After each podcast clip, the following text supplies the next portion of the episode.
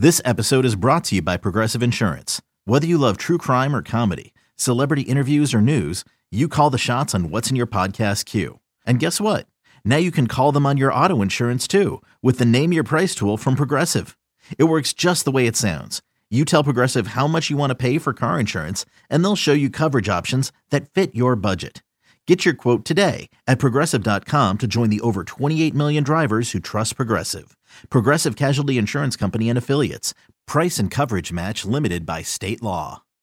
When you need mealtime inspiration, it's worth shopping Kroger, where you'll find over 30,000 mouthwatering choices that excite your inner foodie. And no matter what tasty choice you make, you'll enjoy our everyday low prices, plus extra ways to save, like digital coupons worth over $600 each week. You can also save up to $1 off per gallon at the pump with fuel points. More savings and more inspiring flavors make shopping Kroger worth it every time. Kroger, fresh for everyone. Fuel restrictions apply. Rodgers in trouble. Does he have a vintage moment in him? In the end zone, it is caught for the win. Pressure, pass is picked off, and who is it? Big BJ Raji for the touchdown. Welcome back to another episode of the Pack's What She Said podcast. I'm sure you're a little surprised to be hearing my voice as the host today, but figured I'd give Maggie a break. As always, it is Perri Goldstein and Maggie Loney, and we are joined by special guest, friend of the show, reoccurring guest, Andy Herman. Hi, Andy. Hey, how's it going? Thanks so much for having me. This is always one of my favorite events when I get to talk Packers with you guys. So I appreciate you having me on. Oh, we're so glad to have you too. It's been a while. I think it was long overdue, right? We had to we had to get Andy on. So um, for the folks who don't know, which would be kind of crazy, but Andy is the founder and main host of the Pack a Day podcast, in which Maggie and I both contribute to. And Andy lives in the Green Bay area, so he's been able to go to majority of the off-season workouts. I'd say majority, right? Um, yeah, all but one that was open to the media. Amazing. So mini camp, OTAs, and he will be at training camp. So we're gonna get some inside knowledge from Mr. Herman about how that's been and some things that he's seen and um, what we're all looking forward to seeing at training camp. Perfect. Perfect. All right, Andy. So let's start at the beginning, right? Because um, there was kind of a couple of days where it was just rookies. Um, no vets came. All it was rookie voluntary, or it's not voluntary for them, but some some practice squad guys can go too. So what was that like seeing all the new draft picks in town for the first time? Yeah, so you sort of get this like um, I don't know, like perfect sequence of events, right? Because you get you get rookie mini camps and you get to see these rookies for the first time, which ultimately doesn't mean a whole heck of a lot, but first impressions are always fun, right? And the reason I say it doesn't mean a whole heck of a lot because I remember last year in the very first rookie mini camp, Eric Stokes just got completely burnt by Bailey Gaither on one of the first days, and you're like, oh, that's not what you want to see from your first round pick. And then guess what? He had a phenomenal season. So um, you know, you don't make too much of it, but it's always fun to see. All right, how you know, just how do these players look? How do they pass the eye test? And you know, Christian Watson's one of the ones that just immediately you don't have to have like a scout's eye or a scouting background to be like, wow, dude's fast, strong, physical. Like you just see all of the stuff oozing off of him from the moment that you see him. It doesn't mean that he's going to be great. It doesn't mean anything, but uh, it's really fun to see those traits up live and in person. And that's certainly the first impression that you want to get uh, from some of these players. Um, so you get to see that first, and then you sort of get to you know OTAs, and then you get your first glimpse at not only how do these rookies sort of interact now with some of the veterans and start going through some of those sort of things, uh, but you also get your first glimpse at the you know Jarran Reeds of the world, and eventually Sammy Watkins, even though he wasn't there till minicamp. But you get to see some of these free agents for the first time, and then uh, obviously once the mandatory minicamp portion hits, everyone's there. In this case, except for Allen Lazard because he hasn't signed yet. But you know, you're you're just looking for some first impressions. You're looking for who's practicing, who's not. You're looking to see like, all right who is maybe practicing with the ones that maybe you wouldn't have expected, or maybe who's practicing with the backups that you wouldn't have expected. So those are some of the key takeaways. There's not, as, as we were talking about offline, there's no pads in any of these practices. You know, we've already seen some teams get uh, docked and fined and, you know, uh, taken practices taken away because they were too physical at practice. So there's only so much that you're allowed to do. They had um, a couple of like basically they did like a couple two minute drills and some red zone drills and basically all of OTAs and mini camps. And I would say those were done at about like 80% speed. Uh, once again, with no live tackling, no you know, no pads, no nothing. So there's only so much you can glean from these overall. But at the end of the day, it's still fun to get out there, see these guys, see where they're at, and see some of the just depth chart changes and those sort of things. Yeah, so I did want to ask you because you've been there, you know, with the depth chart. I know um, you know, people were kind of questioning. Rodgers had his comments about like the starting trio of wide receivers being Cobb, Lazard, and Sammy Watkins, and you know what that meant for the rookies, and if he was, you know, trying to just say like, hey, they haven't proven anything yet. What was the the kind of rotation like at wide receiver, knowing that Lazard wasn't there and Watkins wasn't there for a lot of it? Yeah, first of all, that's like the most Aaron Rodgers esque comment ever, right? like, just like th- that's the least surprising thing of anything that's happened this offseason that he wants to see the three veterans, Randall Cobb, Allen Lazard, and Sammy Watkins on the field, right? So, um, once all of them were there, and of course, Lazard wasn't, but you can very much assume that Lazard would have been practicing with the ones. Um, the rotation that we basically saw was we saw um, Cobb and Watkins and Watson um, practicing specifically with the ones. And then you saw Amari Rodgers and uh, as well as Romeo Doubs get time with both the ones and the twos. So that seemed to be like the next group. And then uh, there was a little bit of time where Juwann Winfrey, it looked like got some of that time as well. And then the Malik Taylors, the Samori Toure's, the Danny Davises, those guys were specifically with the twos in practice. So um, that was sort of uh, how it was broken up. Um, again, Doubs and Amari were the ones that were kind of flipping back and forth. Uh, but you can sort of expect and already see that, again, without knowing Lazard's there, we can expect him to be the ones. But Lazard, Sammy Watkins, uh, Randall Cobb and Christian Watson seem to be the four that are going to be penciled in as the quote unquote, you know, starters and, and key rotational players with maybe Amari and, and Doubs trying to get some playing time in there as well.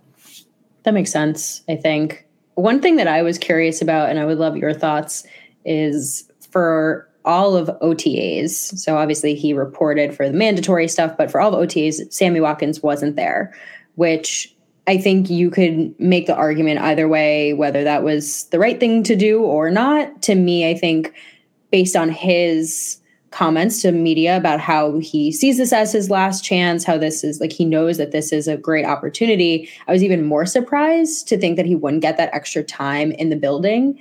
Um, so I'm curious, like your opinion on it, um, and just like what you saw out of him yeah, so a couple things. I think most of it's much ado about nothing. Also, it was reported later that Watkins did attend some of OTAs, just not the practices that were open to the media. So okay. it was, you know, he missed a couple practices open to the media, but he was at some of the OTAs.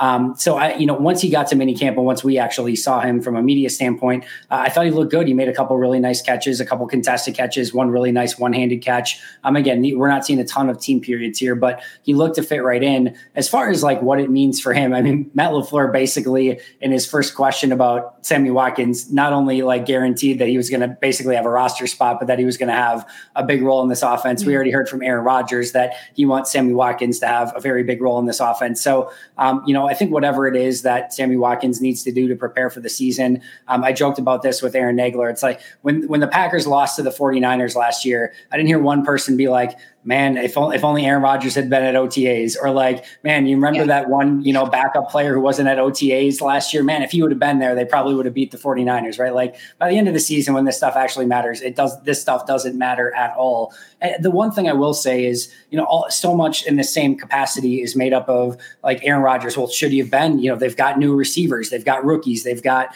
you know, these, you know, new veterans that need the time with Aaron Rodgers. Like, why is he not there practicing with these new receivers? I think uh, clearly Aaron Rodgers doesn't need to be at OTAs or many, you know, whatever for himself, right? He was back to back MVP without attending any of that stuff the last two seasons.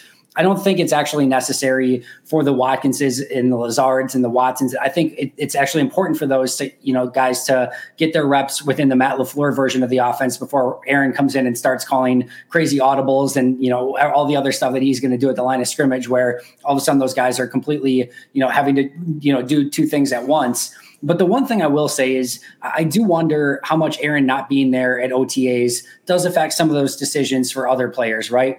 It does Sammy Watkins feel like, okay, if, if Aaron's going to be there at OTAs, I need to be there at OTAs. And, you know, does the Adrian Amos's and some of these other players, like if, and again, we don't know any reason why they weren't there. They could have all had serious personal issues that, you know, we just don't know about. So this isn't a commentary on any of the players, but, you know, would more guys have been there if Aaron's there? So his presence, you know, may not need to be there for anything football related, but you do wonder if there's a trickle down effect where if other players are saying, well, you know what, if Aaron's not there, I probably don't need to be there either. And maybe that does have some level of effect. And that's all, you know, to say at the end of the day, it probably doesn't affect things all that much. But that would be the one question I have coming out of that.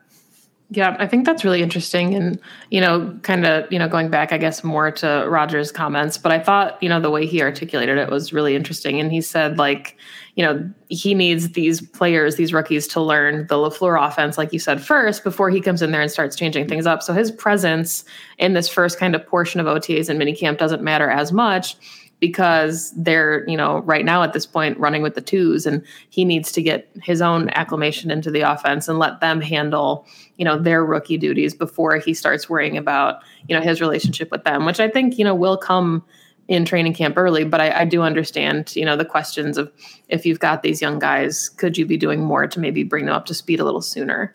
And the one thing i'll say though, oh, that, sorry no i was going to say I, I think though that it almost is better. I mean, the way I see it is, it, it I think it's actually a little bit better that Rodgers in there. He's such yeah, an a presence. He's such a presence, right? He's probably so intimidating. Like this is the guy. Not just you need to impress, but you kind of have to in order to be at all successful. And he, on top of it, is known to call out his rookies for not knowing anything. So giving them a plenty of practices to learn the playbook to try to get out there and start to execute it in like a much more relaxed comfortable setting without him I actually think that probably sets them up better for success with him once he gets to practice I think there's a piece of that that's true. I think there's also a piece of I think Aaron is underselling um, what his presence can mean for some of the younger players as well. Like you could even just tell, like there would be times where he would take Danny Davis to the side and just be like, you know, good play, or like this is how I want to see this run, or like just some things like that. That those little coaching moments, even if Aaron Rodgers was there in OTAs and you're like, you know what, you're not going to get any of the reps. Jordan's going to take all the reps today, and we're going to get all these players on the same page. But Aaron's there and just kind of like walking through, maybe even calling the plays that are you know going to get called in some of the practices, so he can stay engaged and walking that through that stuff. I'm not saying that that needs to be something that's mandatory. I'm not saying that's something that Aaron Rodgers should have to do. Um, but you know, I think he made some sort of comment of like, you know, his presence isn't going to help or something like that. I think that undersells um, his value. I think he does have a lot of presence and a lot of value, and you could see even some of these younger players taking to the coaching from Aaron Rodgers, not the quarterback Aaron Rodgers, but just some of that coaching and those one offs and two offs of exactly how he likes things done. I think that stuff does matter. So eh, this this is all to say that there's bits and pieces of all of it, and there's always gray area, right? Like I don't think at the end of the day any of this stuff ultimately matters all that much, but I think there's pieces that if Aaron was there, that there'd probably be things that would be better. I think there's pieces where if Aaron was there, yeah, maybe guys are making more mistakes and having more pressure on them too. So I think it all probably works out in the end, but you know, it's all fun conjecture in, in the off season, right? Yeah, I mean, I think it's kind of cool too to give some of those guys the opportunity to step into leadership roles when Rodgers isn't there. You know, we knew like Randall Cobb was going to be one of the leaders of the offense, but to hear like Christian Watson say that, you know, Jaire coaching him up was like one of the most beneficial things so far from camp. Like those are fun things where I think I was talking to my dad about this actually, but you're looking at a core of young guys like Kenny Clark and Jaire, who they're going to be kind of the faces of the franchise with these long term contracts. And if Aaron's on a year to year basis, I just I think about how much this does matter to Jordan Love and giving him you know the additional opportunities to acclimate with receivers that maybe he will be throwing to in a couple years and I talk about this uh, quite a bit, probably too much, but um, Matt LaFleur wants a player led team, right? And it's one thing to have a player like want a player led team, but it's really difficult to have a player led team if you don't have the leaders in your locker room that need to be a player led team. And I think really the synergy between Brian Gutekunst and Matt LaFleur has been so good in that regards. And I talk about it all the time, but you look at every single one of these position groups, right? Aaron Rodgers at quarterback, veteran coach, etc. At running back, you've got Aaron Jones as the leader in that group. At tight end, you've got a Marcedes Lewis. At wide receiver, you've got now a Sammy Watkins and a Randall Cobb. At tight, or excuse me, at offensive line, you've got David Bakhtiari. Defensive line, you've got a Kenny Clark and to you know Dean Lowry to some extent as well. At edge, you've got a Preston Smith. Inside linebacker, De'Vondre Campbell corner Rasul Douglas, and now Jaire Alexander as well. Safety Adrian Amos, special teams Mason Crosby. In every single one of those position groups, you have a leader within that huddle, a leader within that locker room, a leader within that meeting room that can take that group and say, this is how it's supposed to be done. And all those guys I just named, there's not a one of them that you wouldn't want as one of the leaders within those those groups, right? So it's it's one thing for Matt LaFleur to have this idea of like what this player led team will be like, but it's a total, you know, a total different, you know, capacity that they can reach when Brian Gutekunst goes out and helps them get the players in each of those position groups uh, to succeed in that as well. So I love the synergy between the front office and the coaching staff there.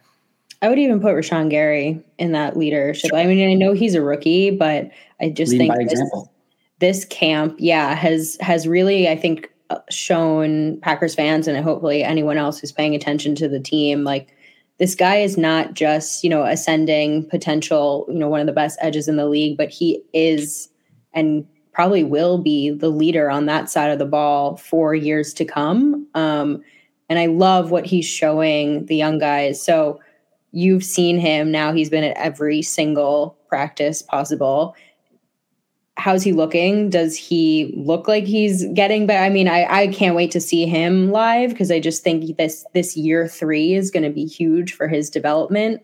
Um, but I love what he's doing on and off the field. Yeah, I would say trenches are always the toughest because again, you're you're not going full speed a lot of these times, and you're not trying to beat up the guy in front of you. So until pads come on, it's a little bit tough. That's why like you won't see a lot about you know Devonte Wyatt, you know, and what he can bring to just because it's so tough to glean exactly what he's going to be able to do in some of these practices, right? But uh, the biggest thing and best thing I can say about Rashan Gary is he looks exactly like Rashan Gary, if not like a just step more physical, right? Like I, I talked about this the other day. I think this is a ceiling setting season for Rashan Gary, right? We already know he's a very very good football player. And I don't think there's anything that's going to change the fact now that he is a very, very good football player. And now, to me, this is the season that probably sets the ceiling for Rashan Gary of, all right, what is, what can he achieve? Because I think this is, if he takes another step, like if he, if there's, like, he's improved every season, right? And if he takes another step on this team, you know, now you're talking about legit all pro player, one of the best pass rushers in all of football. And now you're talking about him with Maxx Crosby's and the TJ Watts and those sort of players in that capacity. And I don't think he's that far off already. But if all of a sudden he reaches that another level and gets to that all pro level, I mean, man, it's just such a huge game changer on defense when you have somebody that's consistently wrecking opposing offensive tackles, opposing offensive game plans. When you have somebody that the opposing, I mean, Green Bay has multiple of them, I think, but uh, especially on defense. But when you've got somebody that the opposing offensive coordinator is staying up late at night figuring out how the heck are we going to defend this guy or make him that he's not a wrecker on defense, um, that just changes everything. And I think we're going to see a, get a very good glimpse of just how high of a ceiling Rashan Gary has this year. Yeah, I kind of like I want to stick with, you know, the idea of the pass rush, but I also want to kind of like work our way back in the defense a little bit. So, you know, obviously the Packers first two selections were Quay Walker and Devonte Wyatt. So, what do you think that does for I guess the versatility that we could see out of this front because the Packers had a really good front seven last season arguably not as good as the secondary, but I, I, know we'll get there. So, you know, I know there was talks about Quay Walker rush, rushing off the edge occasionally, or Sean kind of being that roaming nose in the middle. So, like, what's the versatility like now with some of these rookies? Even though I know it's early and they haven't had that many snaps in the defense. Yeah, I think the thing that I'm starting to you know love about this defense is it's a it's a different level of versatility, right? Well, like we used to see different packages and different mixing and matching of players, but a lot of time what that equated to is you needed to take somebody off the field because they couldn't do something, right? You needed to take Krys Barnes off the field because he couldn't cover and maybe put like a safety in in that position so that they could cover, right? You had to take, uh, you know, Tyler Lancaster off the field because he couldn't rush the passer. You had to mix and match certain players and platoon players because you had to because there were there were just deficiencies in what they could do. I think what I love about this 11, you know, ideal 11 man, you know, defense is with Savage and Amos and Douglas and Jaire and Stokes and Campbell and uh, sorry, rookie inside linebacker who's now uh, Thank you, Quay Walker, uh, Rashan Gary, Preston Smith, and then probably Kenny Clark, and maybe either Devonte Wyatt, Dean Lowry, whoever that is. Now you've got an 11 that it almost doesn't matter what the opposing team is lining up with. If they go power personnel, if they go speed personnel, if they go five wides, if they go whatever, like you have a defense that can sort of mix and match with anything that gets thrown at them. I think they wanted to play a lot more nickel a season ago and just didn't have like it ended up having to be a lot of either Henry Black or Krys Barnes on the field. And they had to try some different things that just didn't always work at times. And a lot of that was due to the injuries as well. But I think they have not only the 11 that they feel very comfortable with, uh, but I also think that they've got a defensive line rotation that's deeper than it has been in some period of time. So I think a lot of that is due to Walker and Wyatt and what they can bring to the table. Um, but I think it's just also a testament to getting some of these guys back from injuries and the overall talent and depth of this defense. I think that's why people are so incredibly excited about what this Packers defense could be in 2022. Yeah, when I look at it on paper, I'm like, there are no holes here really. Um, like any hole that I think, I mean, you could find if you're trying to be nitpicky is maybe that third safety and third edge. But I mean, now you're getting to the point where you're like, okay, uh, the depth chart, the depth chart could be strong. I mean, like there, there's really nothing there. I think it's interesting that you kind of list this out as this kind of base 11 being nickel, because like you said, that's kind of you could tell that's what Barry wanted to do last year. I think it makes the most sense just with the way offenses work these days with needing needing three corners on the field. And you, when you look at the Packers roster you're saying all right we want our best guys out there. How do we do that? And three of their best players are cornerbacks. And you kind of hear out of camp that it's actually Rasul who's taking over that nickel spot, which I never really would have pegged if you had asked me a couple of months ago. But it sounds, I mean, again, if you're trying to get Stokes, you're not going to move off the boundary. Jaire is your best boundary corner. So I guess, you know, you it makes sense. But I'm very curious to see kind of how he does in that role. And maybe if they had a stronger third safety, like they'd move Savage down. But right now, like I'm happy to see Rasul in the middle of the field. Yeah, I really like this, and it makes so much sense because while I think Jaire could be a very, very, very ideal slot corner, um, I also don't think that, especially coming off a shoulder injury and at his size, that you want him banging against the George Kittles and the Kyle Juszczyks and the TJ Hockensons and all of those players where he's going to have to be setting the edge at times. He's going to have to be taking on more physical running backs in the run game and being that physical tackler. And while I think he's more than capable of doing that, when you give the top corner contract of all time uh, to that guy, you don't want him doing that with any level of consistency, right? So that's not to say on obvious passing downs or if Justin Jefferson lines up in the slot on a third and 12 or the Vikings are down by 14 in the fourth quarter and you know they're throwing the football that you can't move Jaire in the slot and have him mark up against Justin Jefferson on any given play that you want. But I think it's really smart and important that it's not Jaire that's just like all of a sudden like he's your he's your common consistent nickel back because again I don't think that's best for his longevity and especially when you just gave him that huge contract rightfully so. So keep him on the outside on those early downs. And then if you've got a, you know, their best wide receiver in the slot on obvious passing situations, by all means, move, you know, Jaire inside, put Rasul outside. You're going to be just fine with Rasul on the outside in that situation. And I think the, the I think the undervalued trait of a, a slot nickel corner is intelligence, and it also is is tape study.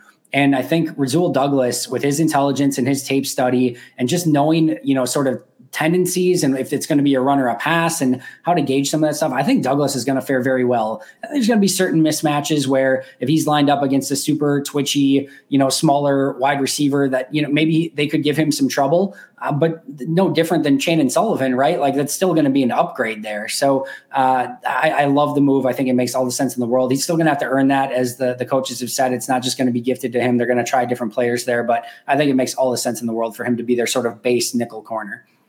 Yeah, I'm really glad that Perri brought that up because that's one of the things that I wanted to ask you about, you know, like sights and sounds coming out of this first little group of OTAs and minicamp. But, you know, we talked about the nickel and maybe some of the the fluctuations that'll happen there or the rotations with players. But what does the dime package look like? Is there anybody that's kind of claiming that sixth spot right away? I'm, Shemar Jean-Charles is obviously a name in there. Um, but outside of that, you know, I don't think fans have heard too much about who that third safety even could be. Yeah, I think it's going to be Sean Davis. I, I, I, shouldn't say that. I don't think we probably have a great understanding of it yet until training camp comes around. But if mini camps and OTAs were any indication, um, I think Sean Davis has a really strong claim on that potential position, uh, specifically as the third safety. And then I think um, you know the other one is is going to be the uh, the corner that they got, Keisean Nixon, as well. So yeah, I thought he had a really impressive mini camp and OTAs. He he batted away multiple balls. He looks like he has the ability to be not just a special teams guy, but potentially be uh, a slot corner as well, and maybe get in on some of those situational plays as well. So um, I think there's a variety of things they could do. I think they could go, you know, Jaire, like let's say it's a dime situation, obvious passing down. I think they could go with Keisean uh, and uh, Jaire in the slot, with Douglas and Stokes on the outside, Savage, and then Amos at safety. And I guarantee that's going to be one of their packages where they want those four corners on the field with the two safeties. But I also think they'll probably have a big dime as well, where it's three safeties, and they're probably dropping probably Adrian Amos in the box, and then having Savage and um, Sean Davis back at safety, and then again probably Jaire in the slot in those obvious passing situations with Douglas and Stokes on the outside. So I think there's a couple different ways that that dime package could go. I don't think Sean Davis or Keisean Nixon have those spots claimed 100% for sure. But if OTAs and minicamps are any indication whatsoever, Sean Davis and Keisean Nixon have the very, very, very strong head start on the third safety and fourth corner spot, respectively. Okay. New names for everyone to get familiar with and recognize. I like it. Do you think there's a world? I was talking about this with my dad this past weekend because it kind of came out of our, our Father's Day episode. And yep. Like, you don't want to ask your rookies to do too much right off the bat, right? Like, you, you want to give them their assignments and make sure they excel at those and then like expand from there. But like, do you think that there is a world where in some instances, like, you're actually dropping Quay into coverage?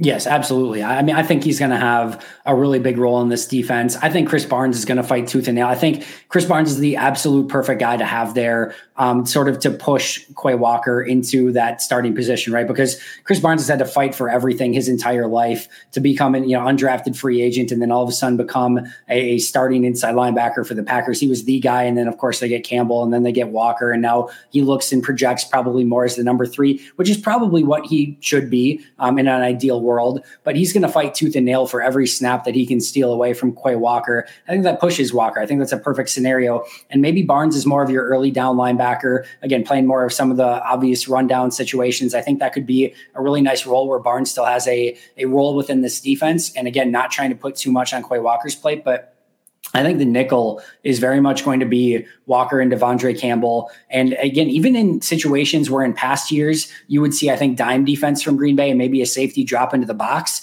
I think they're just going to stay in nickel eventually if Quay Walker can be who they want him to be and De'Vondre Campbell can continue to be the exact same De'Vondre Campbell we saw from last season. If that's the case, I think Green Bay is going to do a lot more nickel and just be like, yeah, we don't need a, a fourth defensive back. We're going to run a lot of zone. We're going to, you know, keep our two safeties high, um, and we feel really confident that Walker and Campbell can cover inside, and we trust our corners on the outside and in the slot. And this just gives us the best possibility because we can also blitz Campbell and Walker. We can still be more stout against the run than if we have to bring a safety in in case they run a draw, in case they run a tight end screen, running back screen, whatever the case may be. Um, I just think it gives them potential, you know, a, a, better overall potential. So I think we're going to see a lot of Quay. I think we're going to see a lot of two linebacker sets. I think Barnes is going to fight tooth and nail to steal any snaps away that he still can. Uh, but I think there's probably a scenario where we still see both of those guys in the field and a lot of Quay in coverage. Nice. Yeah, I really like that. And I don't want to take us back to the offense, but I realize we've kind of touched on just about every draft pick except the three offensive linemen. So just curious, you know, how they've looked and kind of where they've lined up, respectively. The dog just sneezed, so gonna see if I can edit that out. Um, but then beyond that, maybe if you haven't shared a name already, that somebody you're keeping, you know, a closer eye on on training camp, or somebody that you think could be your sleeper to make the 53. Yeah, great question. So I'll start with the offensive linemen. So uh, we haven't seen a ton yet um, from the rookies. Again, it's really tough for you know to glean against some of the trenches, right? But as far as like where they've lined up, we've seen Zach Tom line up at left guard, center, and right guard already. So he's already showing off his versatility. But with that second team, we saw a lot of um, uh, Tom at center, and then Sean Ryan at right guard, and then Rasheed Walker at right tackle. So it seems like those may be like their initial positions that they're getting trained on. But again, Zach Tom, we've seen already at left guard, center, right guard. I think there's an, a potential world and scenario where maybe Sean Ryan can get in the right tackle conversation as well. Uh, but I think it's just going to be day to day for a lot of these rookies, um, especially on the offensive line. And I think um, as of right now, Cole Van Lanen's taking a lot of reps with the ones at right tackle, um, with Yosh Nijman getting a lot of the left left tackle reps. They've also swapped those two. We've seen Royce Newman both at right guard and right tackle. We've seen Jake Hanson get snaps at right guard. So they're definitely trying to mix and match some things and trying to figure out again the usual Packer best five offensive linemen depending on who's who's there and who's practicing. So I think we're going to still see a lot of mixing and matching. But I think it was smart not to overwhelm um, you know the the rookie offensive linemen too much and probably keep them with the second team and start trying them out in some different spots. As as far as like guys, I'm really looking forward to on training camp. I mean, of course, you want to keep an eye on the rookies and see. Yeah, Christian Watson just such an important player, right? And I know Perri and I have talked about this on on Pack a Day, but like you, there just needs to be a player on this offense field and B that can just get the ball in their hands and make things happen. Be that playmaker within the offense. I just did a huge deep dive into every touchdown drive the Packers had uh, this past season, and so so so much of it was eight plays 80 yards 10 plays 76 yards 12 plays 68 yards like just these grind after grind after grind which just makes you be so perfect that you're not getting holding penalties that you're not fumbling the football that you're not getting turnovers and then that you're executing in the red zone um, and, it just makes it really, really difficult that you need those explosive plays. So really want to keep an eye on Christian Watson if he can be that guy that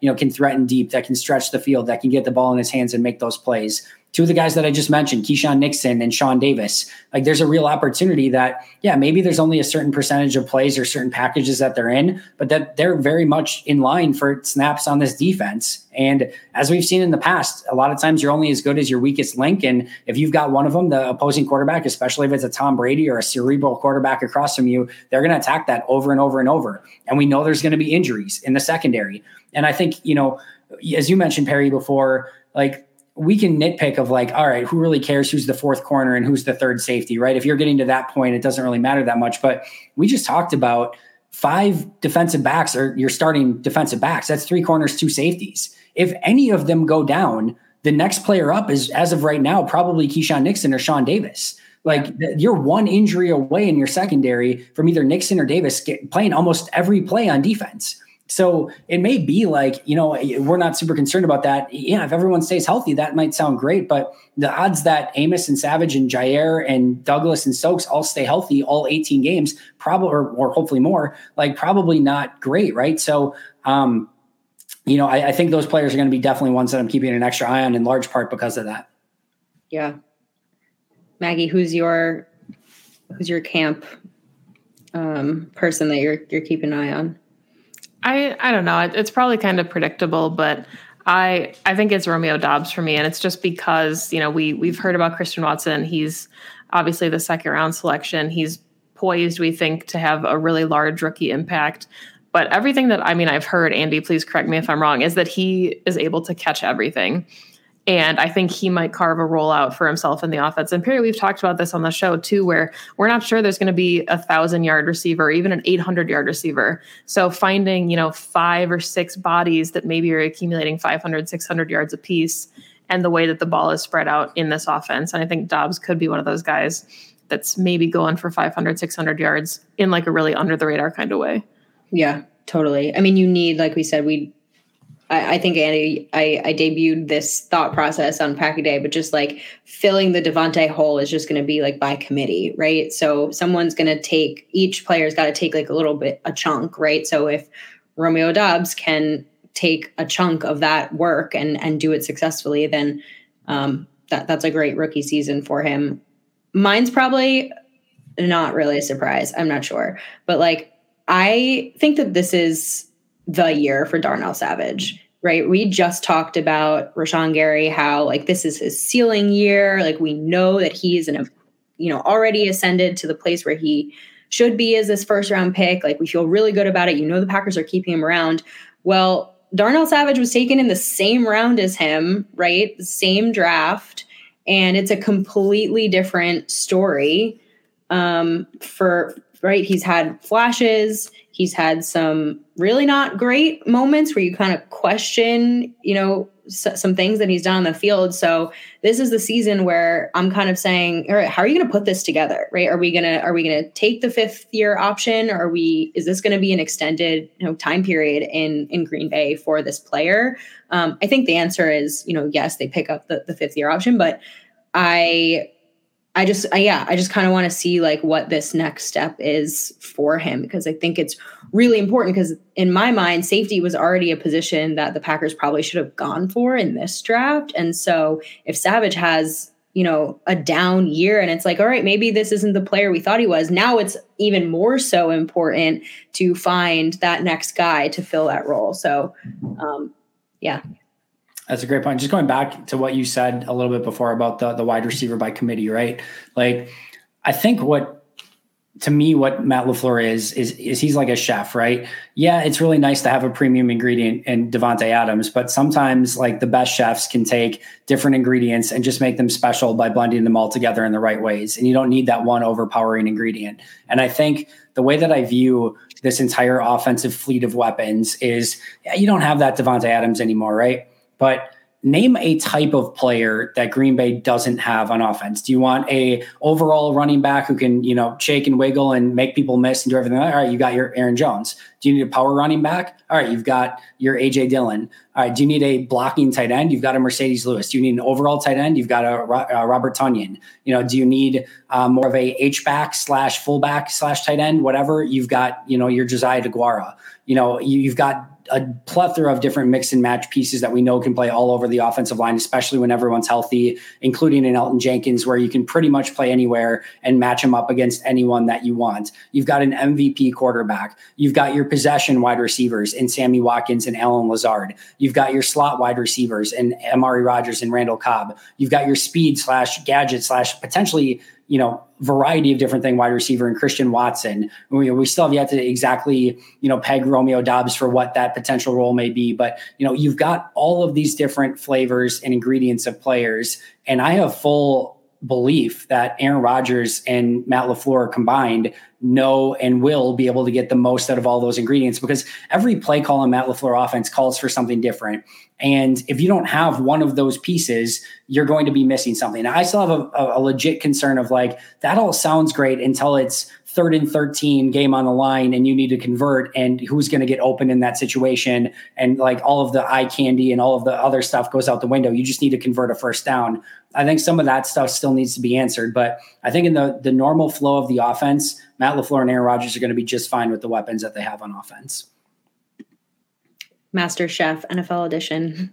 Exactly. Yeah. I also think that this offense is faster, just has more speed than previous offenses that I've seen. I mean, don't get me wrong, Davante is one of one, but he's not going to like blow the top off you, right? Like we we basically had MVS and that was it. And I think some of these rookies bring in like some speed. Same with Sammy Watkins that Packers haven't had in a while, which is how a lot of these teams I think have been winning in these like kind of track meet type games. Speed kills, no question about it. Yeah, I mean, I think that's just, you know, my biggest takeaway from all of this so far is the versatility on both sides of the ball and knowing like one how Matt LaFleur operates, the use of, you know, 21, 12, all the different personnel packages we're going to see, then flipping that and seeing how Joe Barry is going to utilize, especially his inside linebackers, because we know that's like his bread and butter on the defense. But really quickly, Andy, before we let you go, I did want to get your thoughts on the new special teams coordinator and what it's been like to, you know, talk to him, be around him, and see how he coaches what was, you know, honestly the worst unit I think many of us have seen in a, a very long time. Yeah, in our lifetime, it's, you know, I, I, hesitate to say it can't get any worse, right? Because I said that two years ago uh, when they moved on and got a new special teams coordinator, and guess what? It got worse. So I'm hesitant to say, but it does feel like they're at least trending in the right direction. And this is not going to be an overnight, you know, 360 change. I don't think Green Bay's all of a sudden going to have a top 10 special teams unit, but you can see that there is an intensity and a passion and a very thorough thought process to what's going in on special teams right now. You see more veterans practicing with special teams than you've ever seen before. You've seen Rich Bisaccia getting after players and wanting things to be a, a very specific and detailed way. I just think there's a, a much a much better energy, a much better focus on that entire side of the football. And I think for the longest time, and I don't think this has surprised anyone, it was just sort of the forgotten aspect. You had MVP quarterbacks from Favre to Rodgers, and you know when you were at your best in the two Super Bowl wins in '96 and 2010, you had two you know phenomenal defenses, and you know you you forget that special teams at times were very integral uh, to both of those teams as well, specifically the '96 team, and it just seems like it got forgotten at times. And hopefully, this is a step in the right direction to to bring that back. And uh, I'm excited to see what they can do, which is a crazy thing to say about the Pack, Packers special teams you know, Mason Crosby on a super windy day with a new holder, you know, and a, a new unit around him went six for six. Um, so hopefully, uh, hopefully that's a step in the right direction, and and you know we can get back to having faith again once Mason Crosby steps on the field. I would love that. That used to be a just baseline, not even question it. And then last year, all of a sudden, it was like my my faith was shaken um, anyway, Andy, thank you so much for joining us and for giving all of your insight. Um, we can't wait to actually be up at training camp and have our own observations with our own two eyes. But for now, you are our eyes, and we very much appreciate you. Before we let you go, everyone on the show should already be listening to all of your content. But if they're not somehow, please tell everyone where to find you and what you're working on yeah, you can find me on Twitter at Andy Herman NFL. Um, I post everything that I'm working on, but uh, make sure to check out uh, Pack a Day Podcast. Uh, you can find it wherever you get your favorite audio podcast. We have an amazing team of people that includes Perri Goldstein and Maggie Loney. And then you can also check the YouTube version, which is usually me, but every once in a while we have some guests, including the two aforementioned amazing people as well. So make sure to check that out wherever and whenever you can. Awesome. Thanks, Andy. And uh, as always, you can follow us at Perri underscore Goldstein, at Maggie J. Loney, at PWSS Podcast on Twitter, Pack's What She Said on Instagram and Twitch. We cannot wait until we start going live again because that means we have actual football to talk about. So that will happen again this season. Um, and as always, go Pack, go. Go Pack, go. And Jones out in front. They're trying to chase him down.